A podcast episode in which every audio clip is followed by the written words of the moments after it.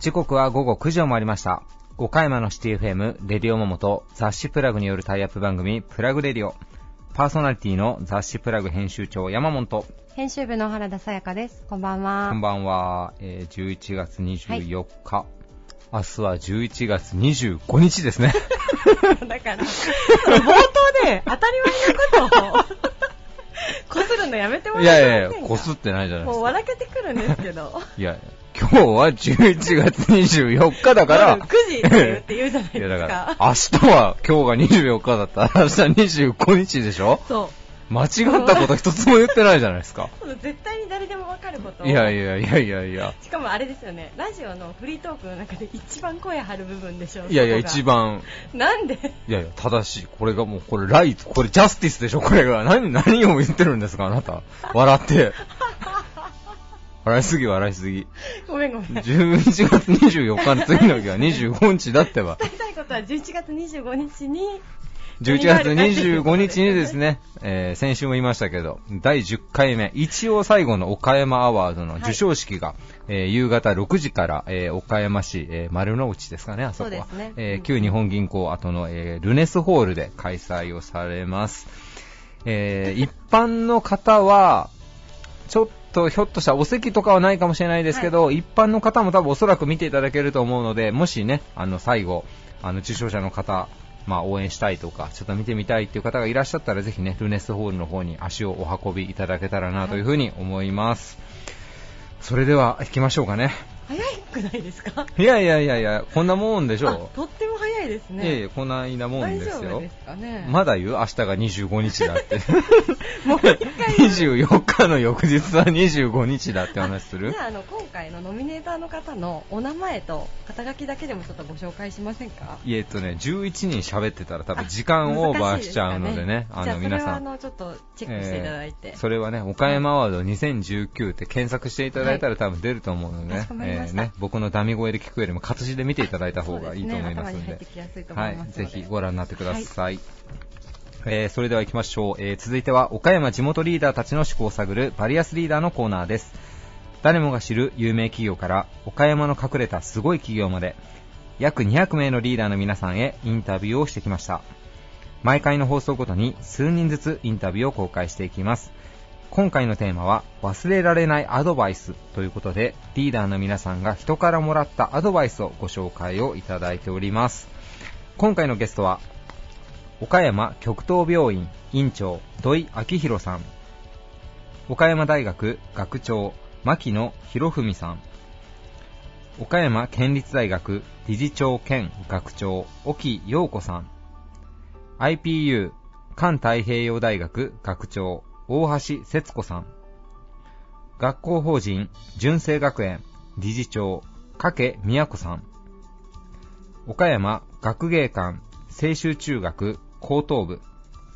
岡山学芸館高等学校校長森健太郎さんです、えーそして番組終了後にはポッドキャストでも番組を配信しております。聞き逃された方はぜひポッドキャストの方でプラグレディオと、えー入れていただいて番組の方を探してみてください。プラグマガジンの Facebook や Twitter などでも配信状況をお知らせしてまいりますのでこちらもチェックをぜひよろしくお願いします、えーそれでは以上フリートークのコーナーでした.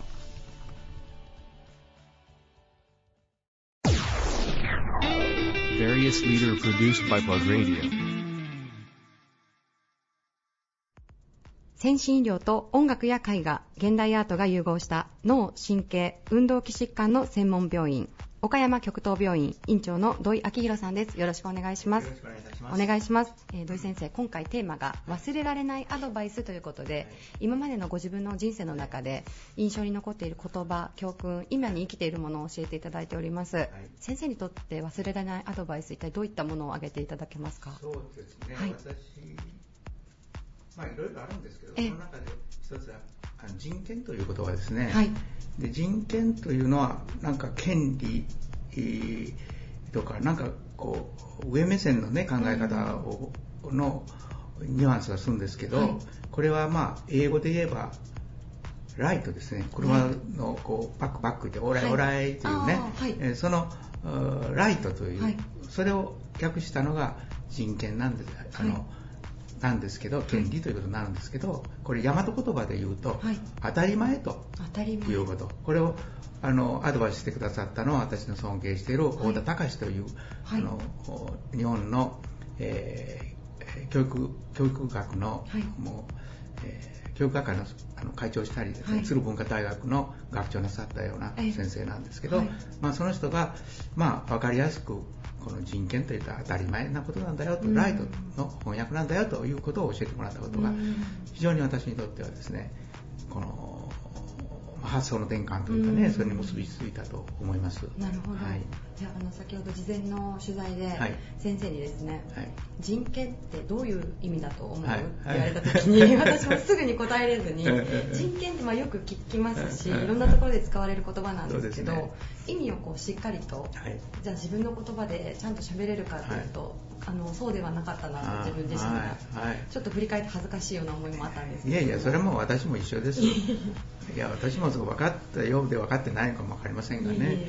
まあ、太田隆先生のおっしゃるのはね、命の、はい。お特徴というのがね、これは人間もそうだし、この地球上の生物もそうなんですけど、ああのまず一つは違うということですね。みんな違うんですよね。人間、えーそれぞれみんなこうおあの日本人がこう1億何人おったらみんな違う、うん。いや同じような人はいるかもしれないけど、はい。もう DNA も違うしね。ええ。みんな違うんだよ、違うということはですねみんな自己中なんですよ。自分が一番大切、はい。だから震度7ぐらい来るとですね、はい。ガタガタと来ると、はい。もう我先に飛び出していくと、ね。まあ、これは当たり前のことなんですね、はい。だからそのおそれぞれのその特徴というかね、うん。それがやっぱりこの当たり前のことで、うん。それを尊重しようというのがあの命の一つの、はい。あ特徴の一つ違うというみんな違うんだよというね、うん。まあ、お釈迦様もあ天上天下唯我独尊と言ってますよね、それはあのそのことだと思うんですよね、はい。うん、それからもう一つはそのみんな自己中なんだけど、ええ一人で生きていけませんよね、はい。私たちが着てるもんだって、まあ、全部自分で作ったんかってそんなことないし、食べるものも人様の作ってもらったものとか、生き物を食べてこうできてることは、あの他とのお世話になるから生きている、はい。だから関わ関わっているということですね、関わるということが命の特徴なんですね。で3つ目はそのあのその関わり合いの知恵ということは、あの変わるということだと思うんですね。ははそれはあのあのエリック・カールの「腹ペコ・アウムシ」というのがあるんですけど、ね、これ読まれた人多いと思うんですけど、あれをこう深読みするとですね、はい。あの腹ペコ・アウムシはですねアウムシが、あの白いえー卵が、はい。ね、葉っぱの上に産みつけられて、はい。そしてだんだんだんだんこう大きくなって、ええ。あの葉っぱを食べて大きくなっていってですね、そして、えーあのエリック・カールの絵本によるとですね、はい。ペロペロキャンディー食べたり、はい。なんかして下痢したり、それでまた葉っぱを食べてね、それでまた元気になってうん。大きくなって、えー丸々と育って、そこでさなぎになっていくわけですね。ええ変身ですよね、はい。そして最後はパッとこう蝶々になっていく、うん。これは命の特徴が変わっていくということですね、で人間もそうだと思うんですよね。人間はその関わり合いの知恵というのはこうあのもあの学んで自分を変えていく、はうん、そういうふうにこう思うとですねあの私たちはそうやって、はい。えー自分で変わっていくという、ええ。これがまあ命の特徴だと思うんですその根本にあるのはやっぱり人権ということだと思うんですね、うん。人が違う違いを認める認め合っていくとうんいうことです、それが、まあ、あの子どもの権利条約にしても、はい。ねああのそういう人権問題というのを、うん。そこを当たり前と考えるとですね、うん。非常にこう視野が広くなっていけるんじゃないかと、僕はそういううん。体験をしたんで、はい。非常に素晴らしい私は考え方だなと思って、ちょっと今までのこう固定概念といいますか、はい。そういったものをこういい意味ですごくす。すっきりさせてくれる。えそうです、はい、そうですね。そうかそうかって人権って当たり前ってことなんだって思ったらす。ごくわかりやすいですよね。そうですいいや大和言葉があるんでね、はい。私はいいなと思ううんんですよね。あと先ほど先生がおっしゃってたうん。命の特徴、うん。まあ、人と人がみんな違うということが、それが特徴命の特徴だよということですよね。でその関わり合いの中で、うん。まあ、自分がこう変化うんその関わり合いでうん。変わっていくことが、それが人間の成長そうなんですね。それがあのそれがやっぱ学ぶということでね、うん。それは必ずしも大学行ったり学校行くことだけじゃないと思うんですね、うん。社会に出て仕事の中でも学ぶことがあるし、うん、そういう中でやっぱり成長させていくということかな、そうですね。はいはい私もあの、まあ、自分が変わる。うん。それがまあ自分の成長につながる、なかなかこう、う頭では分かってるんですけれども、うん。いざ実践がなかなかできなくて。いやいや一緒です一緒つです。いついあの ふ夫婦のことで思うとついついこうあの主人をこう変えよう変えようと。わかりますか？変わりません。変わりませんねこれは変わらない。それはもう違うんですから、根本が違うという。その関わり合いの知恵をやっぱ学ぶ、うん。そのために私たちはこういろんなね勉強したり、映画を見たりね、はい。美術を見たりね、はい。そういうことじゃないかなとうん思うんですけど、ど。うでしょうかね。私もこう自分の身に置き換えて、うん。まずできることうん。あの小さなことだと思うんですけど、まあ、そういうところからこう実践してそうですね。いい方に自分をこうはい変わってはい。成長していきたいなと、そうですね。はい、一緒です。はい。いやいやとんないです ありがとうございますいえいえこちらこそ。はい、えー本日のゲストは岡山極東病院院長の土井明弘さんでした、はいありがとうございありがとうごましたざいました。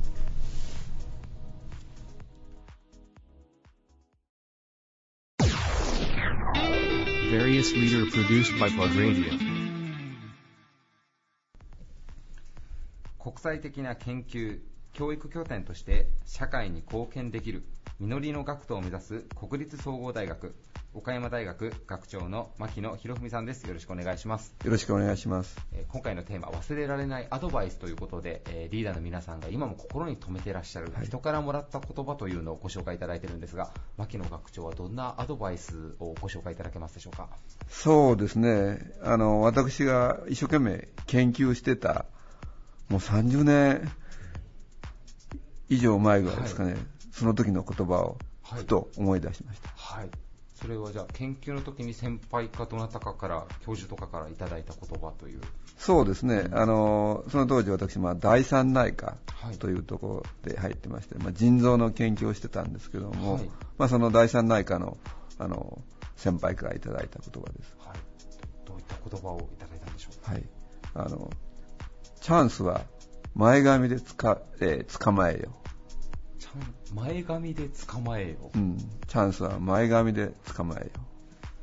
すいません学長ちょっと補足していただいですか？なんかそのままだとちょっとわからないです前髪で捕まえるうん。まあ、要するに、我々研究をしてますよね。はいまあ、その当時はまあ、腎臓。まあ、僕の場合は、あの、糖尿病で、なぜ腎臓が悪くなるかということをはい研究をしてたんですけども、はいまあ、その場合、あの、いろんな実験をするんですけども、はい。まあ、その時に、まあ、我々はやはり新しいことを発見しよう。どうしてそうあの糖尿病から腎臓が悪くなるかっていう、はい。まあ、その発症基準というか、はい。メカニズムというか解明しようと思って一生懸命やってるわけですけども、はい。まあ、そういった研究をするときにはあの、まあ、新たな発見につながることがあるかもしれないんだけども、はい。まあ、やはりあのあらかじめよく考えて、はい。まあ、実験でもしっかり練って考えながらやってそれを捕まえないと、はい。結局自分が見てそれを見過ごしてしまって行った後であらあれはちょっといいことかなと思ってももうそれは逃げてしまってダメだって、はい。まあ、やはりしっかり用意周到というかあの計画を練って考えながらもしこういうデータが出てもただ単にあの同じ検査結果実験データを見てもそれをあこれはひょっとしたら何かあるかもしれないとか、はい。気づかないといけないと、はい。まあ要するにあそうしないとチャンスは逃げてしまいますよということですし。まああのなるほどなと思ったのははい。例えばあの最近鳥打ちを始めたんですけどお鳥打ちというともう焼き鳥じゃなくて猟猟銃で。いやいやそんな銃なんか置かなくて。あああの焼き鳥の。いやじゃない。ではなくて。写真を撮るという鳥の写真を撮るという、はいはいなるほ鳥って非常に用心深いんですよね。どはい。だからあの鳥がいて撮ろうと思って近づいていくとはいシャッターを押す前にもう逃げてる、うシャッターを押してももあの写真には鳥が写ってないということなので、はい。まあ、要するにある程度あの鳥があどういったコースを飛んでくるととかどこにいそうだとか、はい。あらかじめそこに行って待ち構えて撮らないと。うん。鳥にいい写真は撮らないと。なるほど。それからあの最初教えてくれた先生はあの女性はい。ですよね、はい。考えた場合も。後から追っかけていってもはい。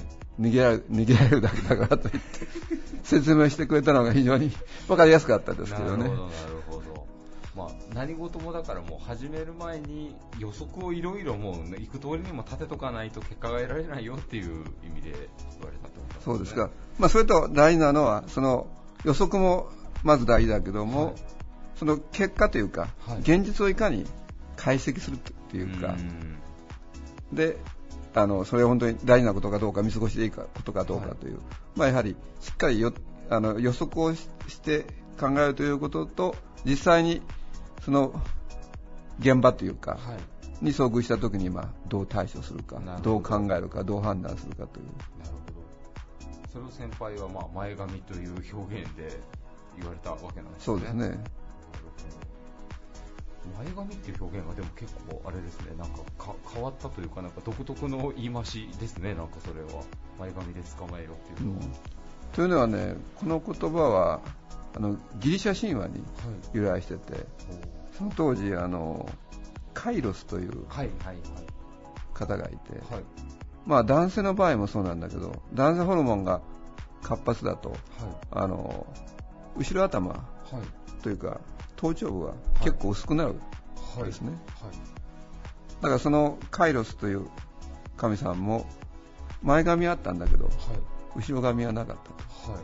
だから前髪は捕まえても後ろ髪は捕まえないと捕まえれないと、はい。まあ、そういったことになんか由来するやに聞きま聞きましたけどそこにある、あるもので捕まえないとダメだぞ。いやだからその神様をね捕まえようとはいしようとすると、はい。要するに幸運の神様を捕まえようとすると、は前髪しかないんだからい。なるほど。行ってしまってからでは捕まりませんよと学長、やっぱあれですね、なんか医学の道に進んでらっしゃる方は、例えも知的すぎてわからないですね、一般人にはなかなか。なるほど。ギリシャ神話から取って。なるほど。どうどうもそういう言葉らしいんですけどね、なんか、やっぱ、例えも知的ですね、皆さん。本当になんか、素敵だ。それをじゃあ今も、学長もまあ今、学校運営というか、される時にも、まあそこの言葉っていうのは、まあ時折こう引っ張り出して、大切にされてる言葉の一つであるってことなんですかね。そうですね、まあ、今、特に非常に世の中、急激に変わっている時なので、はい。まあ、やはりそれをあらかじめこういったことが起こるということに予測して対処しないといけない、まあ、特に今、教育改革ということが言われていますけども、まあ、こういった特に今、ソサイティ5.0ということになってきました、まあ、我々は SDGs といって、まあ、持続可能な開発目標ということを大学を挙げてやっていますけども、はいまあ、そういったこれからの教育というのは、あソサイティ5.0 0×SDGs ということで、はいまあ、そういった教育体制を構築していかないといけない。な。それからあらかじめちゃんとあの考えて予測をしていかないとついていけないというなるほど。ありがとうございます。えー先ほど言っていただいたお話と少し被るかもしれませんが、まあ、あの言語も少し、まあ、令和に変わって少し経ちましたけども、まあ、令和、まあ、言語も変わって岡山大学、まあね、今言っていただいた通りかもしれませんが、まあ、ちょっと気持ち新たに、まあ、こういうふうに学校していこうというようなところをちょっと最後お話しいただいて終わりにしたいと思います。はい、あの岡山大学創立70周年ということで、はい Move on now ということで、えーサステナビリティとウェルビーイングを目指すはい。SDGs はい推進研究大学として頑張っていきたいと思います。はいご支援をください。はい、ありがとうございました。えーゲストは岡山大学学長の牧野博文さんでした。ありがとうございました。ありがとうございました。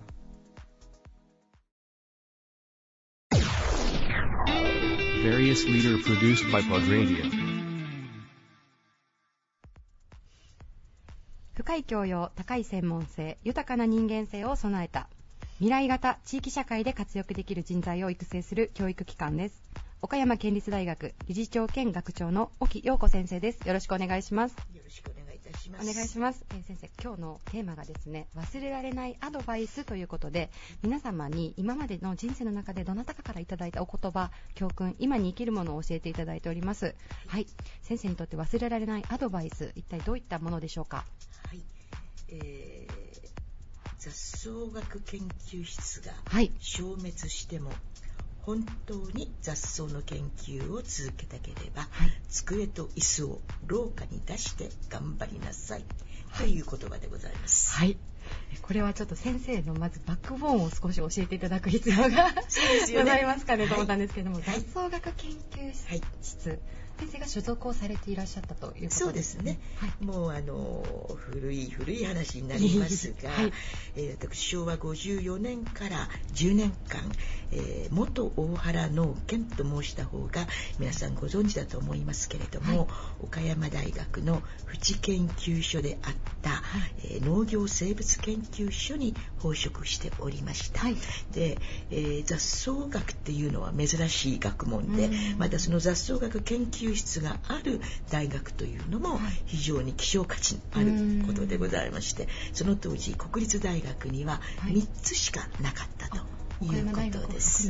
はい、そうです、えー京都大学、はい。宇都宮大学そして岡山大学はいにあったと。いうことでして、でところがですね、えー昭和63年よりちょっと遡って、えー1年前に、えー文科省の方からですね、はい。うん研究所の改組ということが、えー言われまして、えで内部でいろいろと、えー協議された結果ですね、うんえー雑草学研究室は、えーまあ、昭和63年でなくなるというふうな話になったとはい。いうことなんですね。はい。でその当時私は、まあ、その研究所のスタッフの中で、はい。一番、えー若くて、うん。ポストも、えー助手というところでしたので、えーまあ、その当時の、えー研究室を研究所をですね、はい。えーまあ、仕切ってらっしゃった管理してらっしゃった教授助教授の先生方にはもう何も言えない立場うん、えーおっしゃられたことをはいと聞くしかないはい。というところでございました。うん。はい。あこれが今の雑草学研究室が消滅してもというところにつながるわけですね。そういうことでございます。でそこで、はい。えーまあ、雑草学研究室がなくなったわけですが、その当時国立大学の、えースタッフというのは、えー国家公務員でございましたので、えー生首は切れないということですのでどこかの研究室に所属させていただいて、えー研究を続けるという形にえーなるというふうな状況になったとい。うことです。で、えー私も、えーその当時ですね。次の、えー新しい研究所の所長になられた植物生理学の教授のお先生のお計らいでその部屋に所属させていただくうん。ということには一応なったんですけれども、ただえーいつまでもですね、はい。こう曲がりといいますかね、そんな形でえー雑草をやるということはですね、うん。やはりいろいろとお感じるところがございますよね。でそういうふうに少しこう悩んでる時にですね、はやはりその日本雑草学会というのがございまして、はい。学会の方もですね一つの大事な研究室がなくなったということで非常に心配されてたというふうなことがありましてでそこの副会長の方が、まあ、あのこの方は某大手農薬メーカーの研究所の所長でいらっしゃったので、研究ということにやはり深い造形を持っていらっしゃったということで、えー非常に心配してくださいまして、で先ほど申し上げた言葉が出てきたわけですね。うん本当に雑草の研究を続けたければ、はい。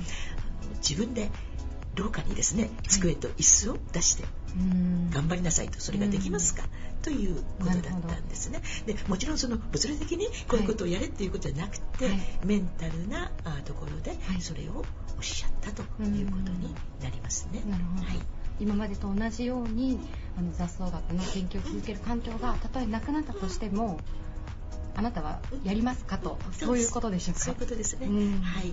ですから今まではですね結構あの研究環境が整ったええ。研究所でしたので、え。え自分の本当にしたいことを何も考えずにやってたという状況でしたので、えーまあ環境があ悪くなったとはあの思いませんけれどもあのある一つの区切りをつけさせられたというところで、まあ、俗に言うあのハングリーな状況になったわけですよね。はい。でやはりそれがあったからこそ、うん、やっぱり私は雑草学を極めたいという気持ちがさらに強くなって、うん。えーどんなことになるかも分かりませんけれどもなんかいいことがはい。この後頑張れば、はい。うん起きるんじゃないかなっていうね、はい。あの元来のその楽観主義でございますのでポジティブな。そこでねなんとかはい。切り抜けることができたということになります。先生この局面がなかったら同じようにまあ続けてたかうん。それとまあもう一つあれですよね。続け方の部分自分のその本気度といいますかお気持ちの部分でもやっぱり違ってたかなと今思われますか？そうですね思いますね、うん。あの確かにそこの研究所にそのまま、はい。あのいさせていただいてはい。研究をしてたとしても、あのその雑草学っていうのが、はい。自分だけのなんか趣味的なものに終わってたかもしれません。なうん。本当にこの雑草学は皆さんのために生きるものなのかうん。っていうふうなところを考えるっていう経験は、まあ、あったかもしれないし、うん。なかったかもしれない、うん。というふうには思いますね。はい。それはとても大きな違いですね先生。そうですね、はい。あのやっぱりねなくなったものをまたね、はい。あのうん作る、うん、創設するっていうのはですね、はいもう並大抵のエネルギー、ね、がいりますよね、はい。うん、そこをやっぱり若かったからですね自分の夢に向かってあの逆に潰したものはやっぱり再建したいなっていう、うん。この気持ちが後押ししてくれて、はい。うん、あの次のステップにはい。向かっていけたんじゃないかなっていう気はしますね。はい。次のステップっていうとどういったステップになりますか？そうですね、あのーまあ廊下ではい机と椅子を出してやってると。い。うふうなところを、やはり見てくださっているはい。先生方もいてくださったということなんですね。それであのメインキャンパスの岡山大学の農学部の方の、えー作物の方の、えー教授の先生がですね、やはり作物と雑草というのはあの切れない仲だと縁がある。でやはり重要なサイエンスだと、はい。ですので、えーメインキャンパスの農学部の方に来てですね、えー学生の指導そして研究を続けて、えーやっていってはどうかといううん。非常にあの嬉しいオファーをいただいたということでございます。それで沖先生が農学部にというその道筋がつながりますね。はい、はい、そういうことになりますね、はい。それでもやはり自分の研究室ができましたのは、はい。えー平成3年4月でございましたので、えーかなりその間もですね、はい。先生方いろんな先生方のはい。応援とうん。お力添えがあって、えー曲がりなりにも、はい。えーこの時は雑草制御学研究室という名前で、えー再建させていただいたということになります。なるほど。作物に関連しておりますから、その制御という言葉がついそうですねたということですかね。うんただですね、はいこの、えー倉敷の、えー研究所にいる時と全く異なりまして、ええ。ー読売道具も何もございません。お金もございません、はい。もう本当に一からはい。その研究室を作ったということでこれもやっぱりですねあの廊下で頑張った、はい。その精神力うん。がそのまま続いたんじゃないかなという気はします。先生はい。がさっきあのハングリーっていうふうにおっしゃったと思うんですけれども、まあ、ハングリー精神とかよく言うと思うんですが、やっぱりそこも原動力として先生の中にはかなり大きくあったということでしょうか？大きいですね、うん。これはあの普通の状態で、えー活動する、うん。その2倍3倍のエネルギーそれと、あの自分の強い意志がなければはい。続けられませんよね、はい。うん、この辺がなぜか皆様からいただいた、はい。という感じはいたしますね。うん。はいいやあの今お話を伺ってるともちろんあの専門的な分野のお話だったかと思うんですけれども私たちあの普通のまあ企業人社会人にとってもですねすごくこう通ずる部分やっぱりその自分がどこまで本気なのかっていうこととあとそれに対して自分がどこまで本気で取り組んでいるのか先生は多分自問自答をその時まずされて 志をこう新たにされたというかっぱりそういう局面が自分にもあるかなと今お話を伺ってて思いました、ありがとうございます。やっぱりあの私は雑草っていうものをね、はい。極めたかったっていうのはね、はい。雑草とその周りの環境とのインタラクションって言いますかね、はい。うん、ここのところが面白いと思ってあの研究を始めたんですよへね。ー。でその雑草を人間に置き換えても、はい。同じことが言える、はい。面白い非常に面白いんですよね。はい。だからあのスムーズに、はい。そのなんでしょうかねあの環境が悪くなってもいい方向にというのは、雑草を見ながら、私も見習ってやったら、うん、どうかなっていうことになったのかもしれない。へー面白いですうん、そんな気がしますよね。なるほどうんちょっとじゃあ道端の花に注目しないといけなそですね。いうですね私もはい。あの雑草可愛がってやってください。ありがとうございます。はい、えー本日のゲストは岡山県立大学理事長兼学長の沖陽子さんでした。ありがとうございました。ありがとうございました。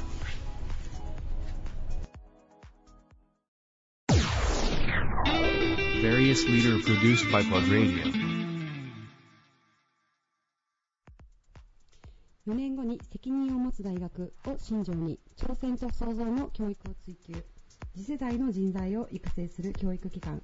IPU 環太平洋大学学長の大橋節子さんです。よろしくお願いします。はい、よろしくお願いいたします。お願いえー学長今回テーマがですね、はい。忘れられないアドバイスということで、はい。今までのこう人生の中でどなたかからいただいた今に生きる教訓お言葉そういったものをご紹介いただいております。はい。学長にとって忘れられないアドバイスどういったものでしょうか？はい、えっ、と、2003年に、はい。あの、私は今、あの、池江璃花子さんと同じ、急性リンパ性白血病という大きな、えー病気をしました。その時に治療を、まあ、数ヶ月、あの、アメリカで受けていて、うん。えー看護師さん、まあ、あの上級看護師ですけれども、パットさんという女性がいました。はいで私やっぱりその、えー抗がん治療をええたくさんやっていくと、はいその波によって非常に血液の状態が悪くなって、はい血液状態が悪くなると抗がん治療がストップ一時的にされるんですね。でそうするとこのがんがあのせっかく少し良くなったものがまた悪くなるんじゃないか、はい。もっと悪くなるんじゃないかっていうすごい精神的不安にも襲われながら、まあ、本当にあの命助かるか助からないかギリギリで来ましたので。でその時に私がたまたましょぼんとして歩いてたら、うんそのパットさん先生が「あの節子どうしたの?」って言うから「いや、今日はあの血液の状況が悪くて治療が続けられるかどうかわかんない」と答えを言ったらその時に「節子、えー心と体は連動してる。楽しいことを考えなさい。明日は必ずあなたの血液検査の状況が良くなるよ。ってその時に言ってくださったんです。でそれはもう十何年も前になりますけれどその時からあの私もともともと、まあ、体もそんなに強くなかったんですが、子供たちにとって体をしっかり鍛えること。これがもう一番重要だと。もう少々その時に勉強できないとか、はい。少々何ができないとかこれができないっていうよりも、まず体を元気にする。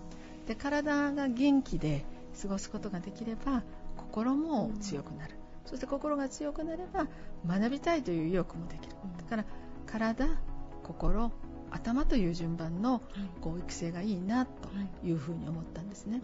でもちろん、えー体もそれぞれの、えー体調それから生まれつきに持ってきたさまざまないろんな問題を抱えた子どもたちもいるけれどもその中でベストのコンディションで生きる。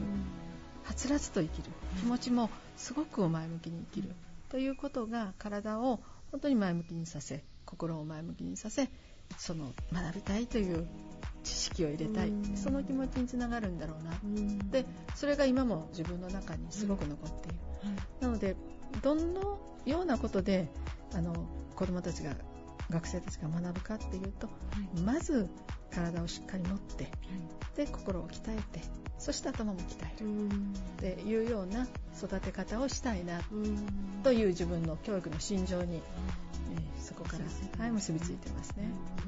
そのパットさんの言葉があったからこそその学長の今のね信念といいますか学生さんに対する教育の信念という元になったということですそうですね。それまでもそういうふうに、えー真、義、体とかよく言われます、気力気力体力。この3つが言われますがその時に私が自分で体を壊してみて体って本当に元手だなって。体さえ元気であれば今まあ子どもたちがいろいろ自分自身で傷つけたりそれから本当に不幸な時には自分の命を絶つということがありますが生きてさえいればどんなことだって乗り越えられるし親も子供がこれができないあれができないではなくって生きていてくれることに感謝して生きてることが素晴らしいよって言えるそんなのが私は重要かなと。そういうことの教育を伝えられる教育者を育てたいと思ってます。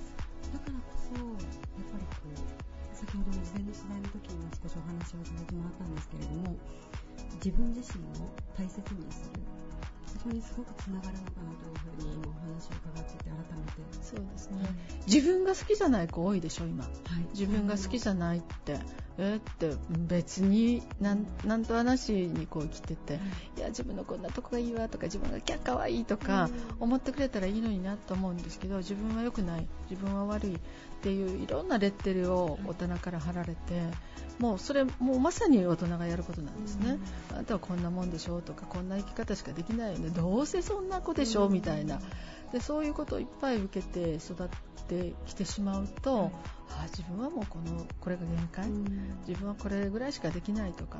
あじゃあやっぱり自分には夢がないなって思って自分を傷つける、でも自分ってかっこいいな、こんなことができる自分っていいよな、好きだなと思ったらもっと自分にできることを試してみよう。もっと自分の夢を広げてみようと思うじゃないですか。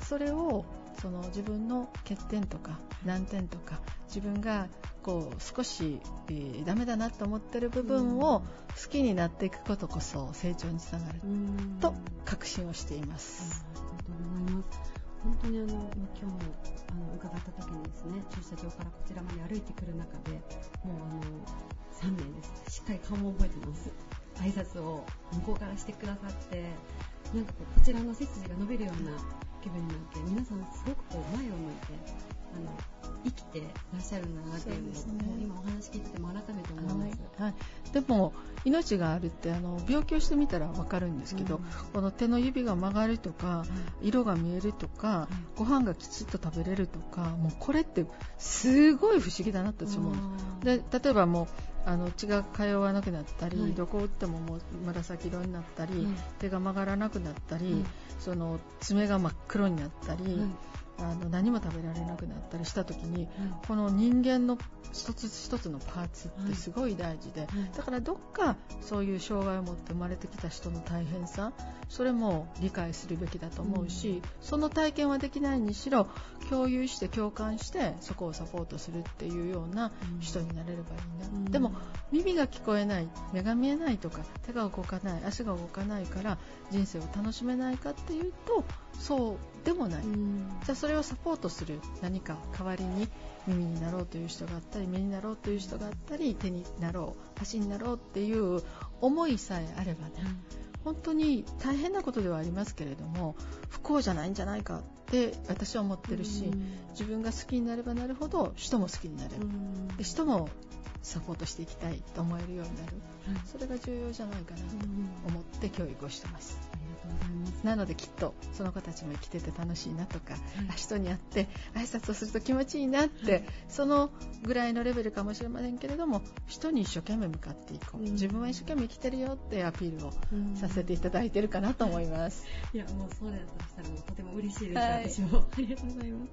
あのそれでは最後に、はい。あの今年の3月に新はい。しくあの進行されたディスカバリー、はい、教えていただいてもよろしいでしょうか？はい、あの要するに勉強をする例えば、えー英数国理社という科目に対する勉強というのを認知能力と言います、それに対して非認知能力という言葉があります、えーそれは子どもたちが育っていく中で、えーただ教科書を学ぶ力ではなくって、例えば仲間と協調をする仲間と競争をしながら耐えていくそしてやらなければいけないことをやり通すというようなさまざまな心に関する問題点。それはまあ脳の問題ですけれども本当に、えー人として大切な力というものを養わなければいけないというふうに私たちの大学では考えています。高校までそれが十分に育ってきてるかどうかっていうと、育ってきてる人もいるしそうでない人もいる、そうした時に大学生という一つの人生の切り替わり節目にあたって、非認知能力自分が最後まで思ったことはやり抜く、お友達と協力してやり抜く。リーダーシップを発揮する。さまざまな人間としての力を、えーつけるための専用の学舎がディスカバリーなんですね。でディスカバリーという名前を付けさせていただいたのも自分の発見人の良さの発見人との違いの発見というものを自分自身で見つけ出そう。それをディスカバリーとさせていただいた。ということですから、えー全く例えば机のない部屋もあります。椅子だけの部屋、それからマイクロフォンがついてい。て討議する、それからスタジオがあって自分が取材をしたいものを取材してそれを人に伝える。ということ。プレゼンテーションだけする部屋。えというようにあの普通の、えー教科書を作った使った学び、黒板白板があってする学びではない。自らが掴み取るという学びをうん。ディスカバリーではしてもらうようにしています。実践という言葉が当てはまるのかわからないんですけれども、はい。やっぱりそういったところをそうですねする場ということですね。自分の実践力を試す場、そして自分には実践力があると確認できる場作りをそれをしたいなっていうのがディスカバリーであるはいちょっと今日帰りぜひはい見学させてください。おぜひ見ていってください。ははい。本日のゲストは IPU 環太平洋大学学長の大橋節子さんでした。ありがとうございました。ありがとうございました。Various leader produced by Plug Radio. 学生一人一人の持つ能力を最大限に引き伸ばし社会に優位な人材を養成するを見学の理念に掲げる学校法人純正学園理事長の掛宮子さんです。よろしくお願いします、はい、よろしくお願いします。えー今回のテーマ、えーリーダーの皆さんにご自身がいつも気に留めている人からいただいたアドバイスというテーマでお話をお聞きしてるんですけども、はい。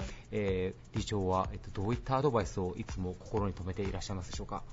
私はやっぱり父からのあの教えというのが一番やっぱり心に、まあ、何回も何回も言われたっていうせいもあるあるんですけれども、はい残っておりましてねあの、まあ、無視になれ私をなくして仕事をしなさいということもいつも言っておりました。はい。そうすると天からの声が聞こえてくるんだそうですけどなるほど。お前はまだまだ聞こえまいとか 若干ちょっとスピリチュアルな話でもありますね でまあ、そのように、まあ、自分は歩いてきたと言っておりました、なるほど。ので、まあ、私もそのようにね心がけておるんですが、はい。なかなか無視というのはね私をなくするというのは大変難しいうん。あのこれはやっぱり修行ですね、はい。日々のね。そしてもう一つは、まあ、王道を行けと。はい。なあのいろんなことをねあの怖がったりビクビクしたりそういう状態をなくしなさいと。はい。正々堂々と王道を行けば何も怖いものはない。はい。それが人間のその一番幸せな状態であるという。うん。私はまあそれは本当にそうだと思ってます、はい。だから仕事をする上でもはい。あの全体学園全体もあのどこへ出してもみんながうちの職員がねどこ行ってもその、誰かに何か言われたり、えーね、そういうようなことが全くないような状態を作ろうということは私はずっと心がけてきました。はい。先ほどの武士もそうですけどもやっぱね、まあ、僕自身私生活も照らして正々堂々と言われた時にどうしてもちょっとねなんかできてると言い切れないところがなんかある感じがするんです。なかなか難しいですねでも正々堂そうで々というのは。す。やっぱりねあの痛みを伴います。あの、はい。うん言いたくないこともやっぱりあの言わなきゃいけなかったり、はい。い、いろんな勇気を持って、あの行かないとなかなか正々堂々とはいけないところがあるんですけど、はい。だけどその方が結果的には楽であり、うん。私はやっぱりその状態確かに幸せだと思います、はい。最終的にはね。はい。ちなみにこう、まあ、学園を運営される上での、まあ、正々堂々というか王道というとどういったことになるんでしょう？まあ、あのいろんなことでしょうけど、一つは文科省がね、はい。あのまあ、現地調査なんかに来た時に、えーまあ、気がつかないミスっていうのは出てくるので、はい。それはやっぱりもう隠したりせずに、はい。あのこういうことがあのありましたということを、あのあっさり言って、まあ、それペナルティかけられたりすることもあるんですけど、はい。まあ、それでもあの見つかるんじゃないかと思って、うん。そのビクビクしない、はい。あのしなきゃいけないような状態じゃない方がいいし。それからまた職員に対しても、はい。私はあのなるべくう隠し事をせずに、はい。自分が言うべき時には出て行って、うん。みんなの前に立って、あのみんなに自分の口から言いにくいこともはいあの言うようにして、それで理解をしてもらうように努力はしております。ですから、まあ、うちの中でその職員に言えないような隠し事とか、それはもうほとんど何にもないと思うんですよなるね。ほど。そう正々堂々と生きている方が、まあ、精神衛生上も、ね、本当は絶対にいい本当にのそうなんです。自分自身が楽ですので、ただ、ね、なんか世の中、まあ、いろんなニュースがありますけどもやっぱりねそこを堂々とせしなかったがゆえに、ね、なんか大変なことになる人も少なくありませんし結ね。構おられるでしょう。だからああいう風にならないように、うん。まあ、私の知らないところで何かあのやってるっていうことも多分ないだろうと私はまあ信じてるんですけどね、うん。その方がまあ組織の風通しもまあ良くなるというか。そうそうそう正々堂々というのは確かにいい言葉ですね。なんか王道を行くというのが。ちなみに、まあ、理事長ご自身が学生さんにこうよく、まあ、アドバイスを逆にされてらっしゃるっていうのも、まあ、同じようなことをこうアドバイスされることが多いんでしょうか？社会人になるに向かって。そうですね。私は、まあ、あの全体学生全体にアドバイスをするっていうのは、はい。まあ、1年生にはみんな見学の理念っていうのが私学にありますから、この見学の理念の講義をあの全体して歩きます、はい。まあ、その時その時のアドバイスっていうのは、まあ、幸せな状態っていうことはよく言いますけども、はい。あとは、まあ、あの物事を、ねはい。自分でちゃんと考えなさいということをね、はい。言います。マスマスメディアの方には申し込み申し訳ないんですけど、新聞も疑ってかかるぐらいでないとうん。ダメだよと。全部鵜呑みにしてね、はい。あのそのまんま信じるような人間にはなりなさんだねと。自分の頭できちんと考えて、い。いか悪いかとかいうね。そのうん。判断をしなさいっていうアドバイスを学生にはします。なるほど、学生さんにもことあるごとに、まあ、王道で行けというようなこともじゃあお話としては。言っております。はい。でもまあね、先生学園の生徒さんは優秀なんでひょっとしたらもうストンとこう腑に落ちてる子たちもいるかもしれないですけどでどちらかといえば社会人になってからね、なんかそういった言葉がね、またふっと思い出行されて動とかいうのはね、なかなかまだあの学生には分かりにくいと思います。生きて、うん。あのまあ親の親がかりでね、はい。やってる間は別にそうこそこそすることもないでしょうし。まあ、長い人生あのいろんなね日々決断の連続でしょう皆さんも、まあそういう時にその基準となるものですね、はい。はい判断の基準となるものスタンダードが自分の中にあるとはい。ああのちょっとあのこれは難しいけれどもこの基準に合わせて王道を行こうと。そのやっぱりそこそこですね。なるほど。ぶれないというか。A か B か迷ったら王道を行けというそうですところです、ね、そうです。そうです素晴らしいお言葉なんですけども僕自身体現できるかどうかちょっとまだ怪しいところ。まあでも本当そうですね。結果そっちの方が、ね、自分も楽であるし。実際学校運営もやっぱ王道を貫き通してきたからこそやっぱまあいい風に好転していったというふうにもご実感も持たれてらっしゃるというまあ、いい風に好転してきたかどうかは分かりませんけどね、まあ、常に私はだからもう本当にオープンに、あのしてきたのでもう皆さんがあの呆れてらっしゃるかもしれませんけど。もう講師ともにオープンにしてますので。でも逆にね そちらの方がね人からの信頼っていうのも得やすいのかもしれないですけどねなんか。そうですかね。まあね分かんないですけどね。だけど楽は本当に楽ですよ最終的には。ありがとうございます。えー王道を行けというあの素晴らしいアドバイスいただきました。ありがとうございます。はい、ゲストは学校法人純正学園理事長の加計美代子さんでした。ありがとうございました。はい、ありがとうございました。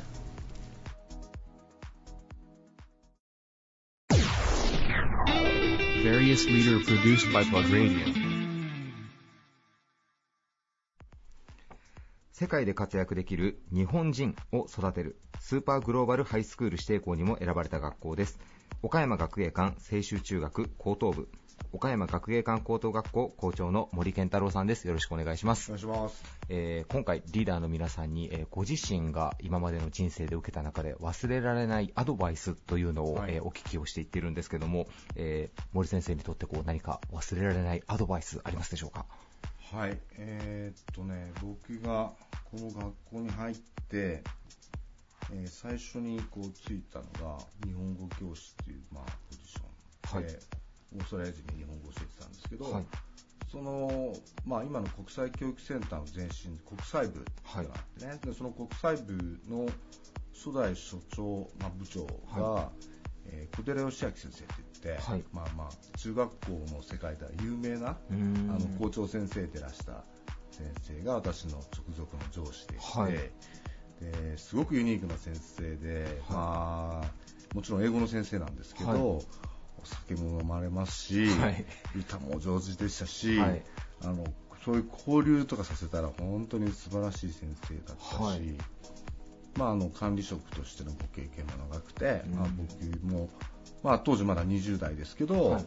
まあ、将来多分そう言って後を継いでいくんだろうというようなこともあって、うん。あの小寺先生から学ぶこともね、まあはい。彼彼もそういう視点で私の指導に当たってくださったと思うんです、はい。彼からのお話であなたはとにかく決断とか行動とかがものすごく早い人だから、はい。重要だなと思ったことは3日考えなさいって言われたんです。あ逆逆に。すぐ決めないではい。3日置いてもう一度考えてごらんなさいと。はい。でその後で決断をするようにするとまずいろんな意見が拾えるし、はい。謝らないことが多いと。それでも謝ることもありますけども、はい。でもやっぱり熟考しなさいっていうことを彼はよくうん。言われていて、まあ、以来結構それは実行していて、はい。あの右か左か必ず判断しなきゃいけない事項と右でも左でもいいことと、うん。えーまあ、どっちでもいいんだけども後々かなり影響が出てくる可能性があることとか、まあ、そういうこともねだからこう、少し長めに、まあ、中期長期のこともちょっと展望しながらはい。あの物事を考えるそして決断するようにはなったなっていうことはすごくありがたいアドバイスだったなっていうふうに思いました。はい。なんかその即断即決がいいと言われる方もいらっしゃれば、まあなうん。寝かした方がいいって言われる方もいらっしゃる、まあ、ひその先生のアドバイス通り森先生の場合は置いた方が結果やっぱ良かったなと思えることの方が多いですかやっぱり、うんあのーやっぱり学校ではい生徒さんを100、まあ、1500人ぐらいお預かりしているし、はい。その一緒に働いている仲間も200名近くいてだからそういう中でのこういろんなこう所持の判断っていうのは、はい。い、ろんな意見の聴取も必要だろうし、はい。まあ、聴取している中でのコンセンサス作りとかっていうのもあるだろうし、まあ、20代のその頃はまだ全然分かってなかったかもしれないですけど、うん。今になって思うとね、かなり、はいえーよくその意味が理解できるかなっていうふうに思いますね。なるほど。うん。特にまあ先生の場合はまあ教育者でもいらっしゃるので、ま生徒さんに、ね日々こう指導されるお立場でもあるんですけども、うん。まあ、同じようなことをアドバイスで生徒さんに送られたりすることもあるんですまあ、私は直接生徒に話すって言ったら大体あの大きな全校集会の時のご挨拶ぐらいしかないから、はい。あんま直接はないですけどあのいろんな先生方にお話しする時は、はいまあまああの今のお話もおよくしますね。でも、あれですね、なんかこう、せんやっぱ先生から先生の指導っていうのがやっぱあるんですね。何かこう、脈々とつながっていくその思想というか、うん考え方、やり方っていうのも。多分学校っていうのはその目に見えない空気っていうか、はがその校舎内にあって、うん。でそれがいわゆる校風っていう風なはい。言葉であると思うんですけど、うん。多分いろんな学校は独特のものを持たれている中で、はい。うちのまあ私学としてのうん。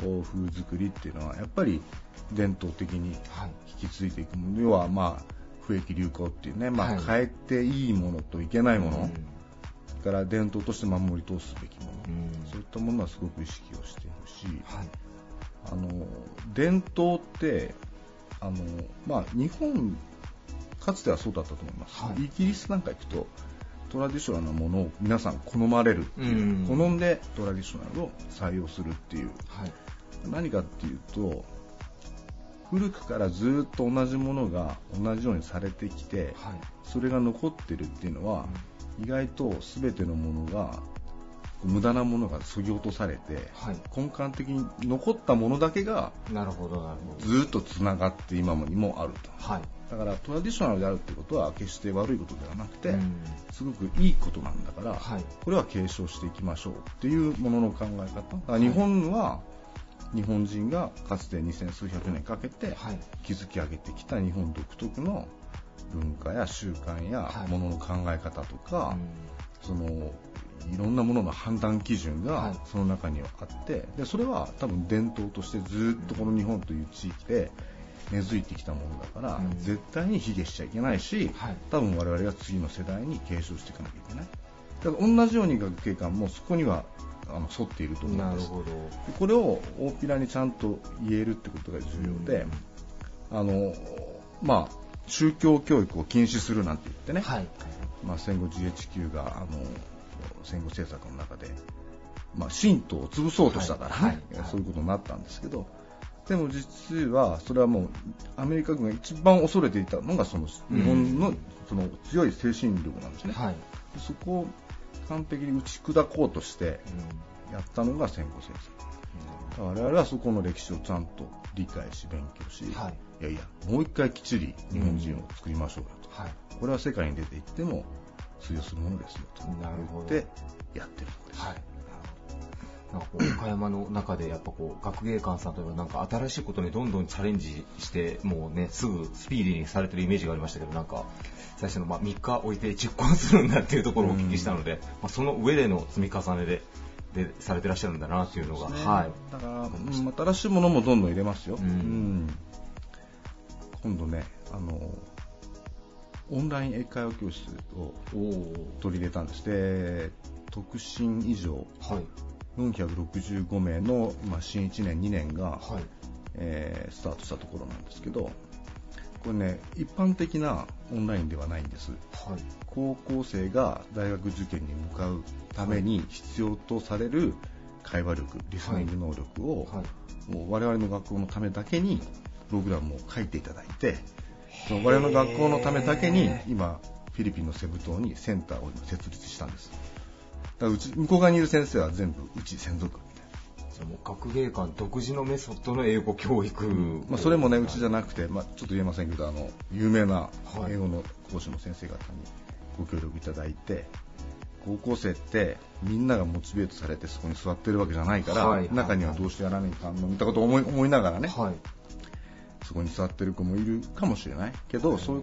子どもたちにもちゃんとこう参加をね、えー促せるようなあーメソッドだったり先生のキャラクターだったりを重要視して、高校生用のオンラインを今作っていっている最中です。それあれですね。一般の方でも受講したいという方出てきそうですね。一般の方はね、は。いなかなかあのご遠慮いただかなきゃいけないんですけそど、ねとはいえあの他校の生徒さんも参加できるようにはしていこうかなと思ってて、まああの3000人、4000人ぐらいでしたらまだまだ全然対応できるから、うん。まあ、ただ、まだ今ちょうど作ってるところなんでね、2年ぐらい経つと完璧に出来上がるかなと思ってます。なるほどじゃあこう、まあ、と年号も令和に変わりましたけど最初のちょっと一つ大きなプロジェクトというのはそのもうオンライン。そうね、まあ、うち卒業3年間卒業、もしくは6年間卒業した子は、英語は基本的に喋れて聞けると、うん。うん。世の中出てっても全然恥ずかしくないよっていうところまではしたいかな。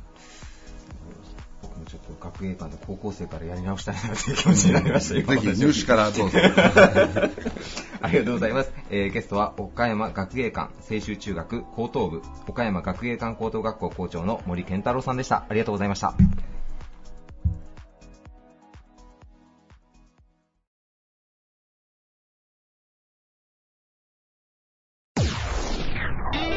Various leader produced by Plug Radio. This radio produced by Okayama Premium Magazine Plug. See you next week.